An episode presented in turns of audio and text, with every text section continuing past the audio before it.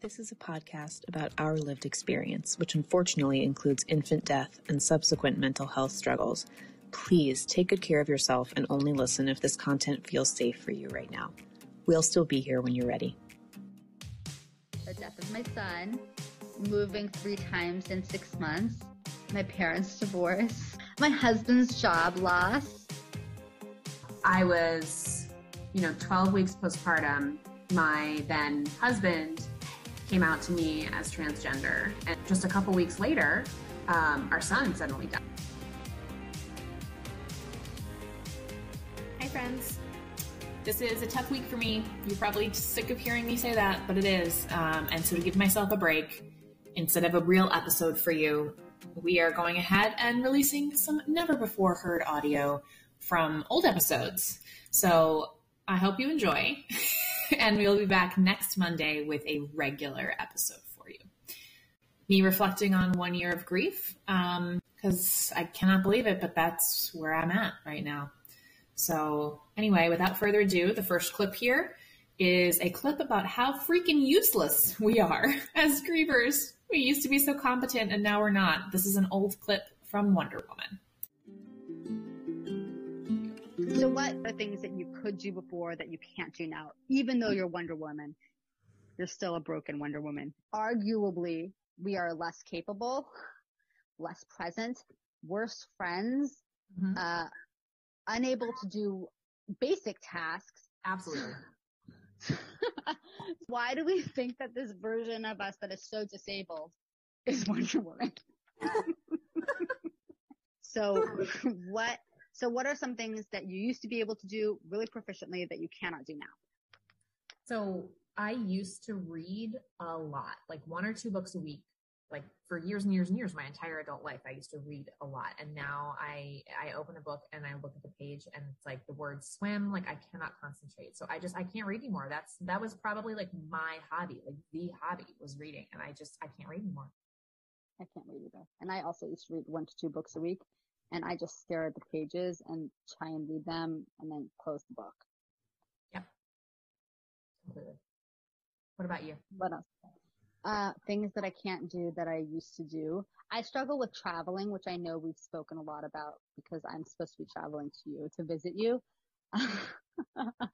I think I used to be able to have an idea in my head of a trip I want to take and then plan it out. And now it's like I can't think a month ahead. I can't think two months ahead. And then I, I can't really plan an itinerary well. I can't say, okay, this is what I'm going to want to do that day. And I think it's because I don't know how I'm going to feel in a month. I don't know how I'm going to feel when I land there. I might be exhausted. I, I might feel overwhelmed. So I can't, I, I have a hard time, uh, planning trips.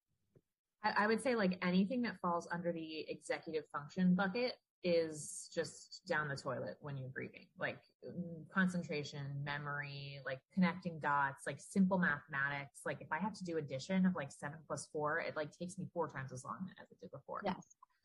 And also directions. I feel like we are both lost all the time.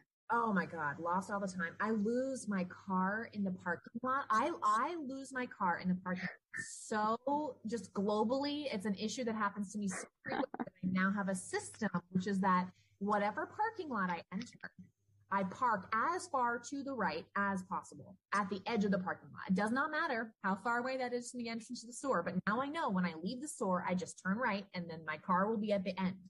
That is really smart. And now I don't lose that my is car. really smart. Now I don't lose it anymore. Well, that's brilliant. I'm very impressed by that. Um, another thing now that I can't do now is um, shave my legs, tweeze my eyebrows, and um, paint my toenails.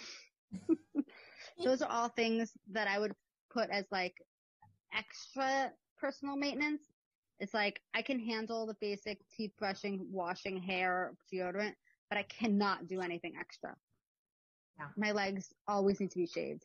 My toenails are never painted right and I always have a unibrow. I look great. I am so jealous of you that you can let that stuff slide because I have to go out and impress men. Right. Good point. Good point. I said, actually, this is a funny side story. I took off my engagement ring because my hands are swollen. I put it in the safe deposit box. I told my husband, I told my husband, I was like, why aren't men hitting on me? I'm not wearing an engagement ring. I was like, everywhere I go, I expect them to be hitting on me and no one is talking to me. and then I remember that I am pregnant and I look insane because everything, my hair, everything is just bad. Uh, My husband thought that was funny. Okay, what's another thing? I I sleep so much now. So much. I get in bed at 7 7:30 p.m.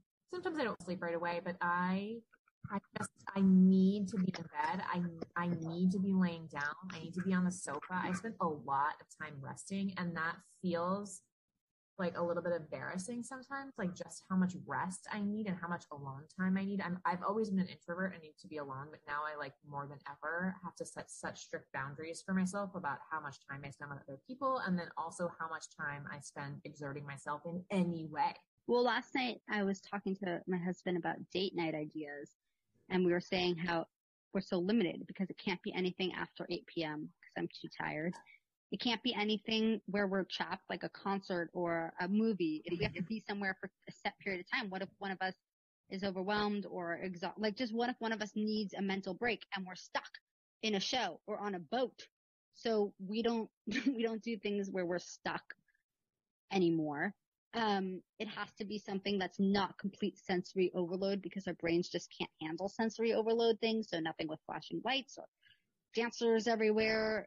Just really we ended up going to play pool last night because it was quiet and we went at 6.30. So, so it was just us and a table of old men and it was perfect. Um, someone I saw on Instagram explained it like this. You can handle what's on your plate, but the difference is it used to be a dinner plate size and now it's a dessert plate size. Mhm. Uh, what I can handle is just so much less. And I am a type of person who's go, I used to be go, go, go, go, go. The idea that I'm sitting here on a Sunday afternoon with you and I'm not out and about is very unusual for me, but I get exhausted by 2 p.m. If I do more than, you know, a few things on Sunday morning, I, I'm just so drained mentally and inc- like, just incapable. The only way I can explain it is my brain feels like it just ran a marathon because I went Yes. to Target this morning and I went out to coffee Yes. Yep. And now I need to rest for a few hours and then maybe, you know, I'll be able to see a friend this evening. But I just, I went from being able to do 15 things a day to being able to do three. Being in grief is exhausting. Being traumatized is exhausting. Being anxious is exhausting. All of those things take up so much energy. So when I'm able to recognize like just how much energy my poor brain is spending doing all that stuff, it makes a lot of sense. But I'm not going to lie. I do have a lot of judgment for myself sometimes. Well, I was with my mom in Yosemite and I was just having a really bad, horrible day. And my mom was like, let's go look at the mountains. We don't have to go for a hike. Let's go look at the mountains. Do you remember this? I remember I this. got so upset and I was such a disaster. I think I was like pounding my feet on the floor of the car. I was like, I can't look at mountains. And my mom's like, but looking at mountains is so relaxing. And I was like, no, every single thing is stimulus and my brain can't be stimulated anymore. It's already overstimulated. So the fact that there are other people at the mountain is stimulating. The fact that I'm looking at a mountain is stimulating. The fact that it's light outside is stimulating. The fact that there's, that I had to be polite. I can't just sob on the floor in front of all these strangers is stimulates. I can't do it. She's like, well, what do you want to do? Lie in bed with the lights off? And I was like, yes, that's what I need to do. I need to go back to the hotel room and literally lie under the covers with the lights off. And then tomorrow morning, I'll be back to baseline. Even though on the outside I look okay, on the inside, it's too much for my very simple brain. And I think that goes back to why I feel strong because I'm able to now say to anyone, I feel my brain start to going a little fuzzy. Instead of waiting for myself to have a complete meltdown, I'll say, I, I need to go inside now. I need to go home. No matter what I'm doing, no matter where I am, no matter how much I paid to be there, I will get in the car and go home because I know that my mental health needs it. Yes. I, you guys can't see me, but I was nodding like a mad woman throughout that entire story because when I, I had a really bad period, um, for like all of October, would you say, Judith? It was like Yeah, it was bad. three or four weeks in a row where I felt I, I was very unwell and I, I spent just hours a day during the day in my bedroom with the blinds drawn as dark as I could make it, in my bed because I could not, the stimulus of my own apartment was too much. I listened to Taylor Swift's folklore on the entire album on repeat for hours because it was so comforting knowing which song was going to be next. And I was in the dark and I just laid there for hours because the, I'm telling, I think you don't understand until you're there. Just having your eyes open sometimes yeah. too much. It's too much. Yeah, paint a lot. I paint every day pretty much because it's stimulating enough that I'm not bored, but my brain doesn't have to think. There are no rules. There's no one's looking in front of me. There's no noise. It's all, you know, how much I want. I can stop. I can start. I make something. It feels good to be creative. But what I really, really like about it is that it's so quiet and my brain is concentrating on what I'm doing and not what I'm thinking in my brain. um, Next up, we have a clip of a realization Judith had that I love about the fact that even though our sons died, you know, all the parenting that we did for them while they were alive, all the parenting we did for them while they were alive was not in vain. This was recorded uh, back in the Stuff episode that's called This Episode is Stuffed. Okay, so I'm here. I want to tell you a, I want to tell you something. Okay that I discussed with my therapist today. Um, so today we discussed how I was feeling getting all these medical reports from, you know, we were about Aiden's death and his life and his everything, you know? Mm-hmm. And so we were talking about it, and I told her the exact same feeling that I shared with you about how discouraging it is to like know that he had a bris and he had a, you know, he had all these things and like, for what? What was the purpose in that? You know, the, in the end, it didn't matter that I did all these things and got his like tongue tied and whatever. Because in the end, it didn't matter. Because in the end, he died. Okay. Mm-hmm. So I told my therapist this, and my therapist said, Judith, you know, you're thinking about it from your perspective. But why don't you think about it from Aiden's perspective? And she's like, from Aiden's perspective, he needed all of those things like he to have the best life he could in the short time he needed the tongue thing to be caught.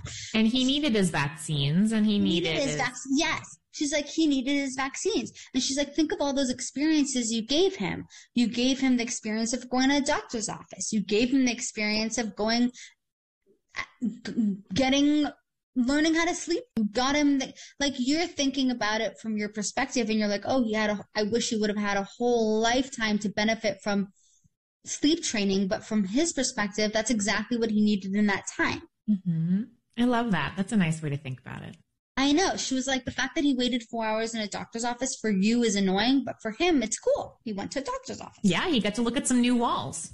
Okay so i thought that made me feel better. Yeah i love that Judith called me last night and you were pretty upset, feeling like it was all for naught. And I know I've had that feeling before too. Yeah. Yeah. Just because I remembered, like, I remembered I waited four hours in the stupid office and then in the end, I, it doesn't even matter. Anyway, so that was my perspective. How are you? I'm good. I'm tired. I today is the day I have off of work because um, I'm doing this part-time work um, through January. And this is my first Wednesday off that I didn't have other shit to do. So I decided to make it a grief day, an actual grief day. So I kind of like made myself cry. I went and I watched the memorial video and um, I felt really sad, but like, you know, good sad, not like distressed, just sad. Um, and then I took a little nap and now I'm awake and we're recording a podcast. And today is a topic that I really am excited to talk about because I think there's a lot to say. So I today so. we're talking, how would, how, what would you call it? Today we're talking about stuff. Yeah. Your baby's stuff. Also, this is, this is as long as I'm living. oh, this is as long as I'm living. And also, I'm not using my um, microphone. Should I turn it on quickly?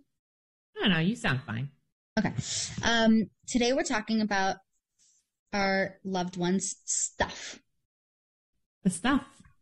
The stuff. All the stuff. Do you think it's better to say stuff or like belongings or? I don't think babies have belongings. Right. They're So blobby. stuff works. Yeah, it's their stuff. It's the stuff. The last clip I'm going to pop in here is one that I will call We Are the Queens of Prison. this is something that Judith said to me that I thought was really sweet. Um, this She sent this to me as a voice memo after we recorded the Into the Planets episode, which was one where I was having a hard time asking for help. So this one's a pretty cute, sweet little message that she sent to me. Um, enjoy. Okay, I want to share an idea with you because I've been doing this um, Megan Devine journal thing, and she talks about like saying no. And I think when we were talking about earlier today why it feels so shitty to ask for help, I think this is it.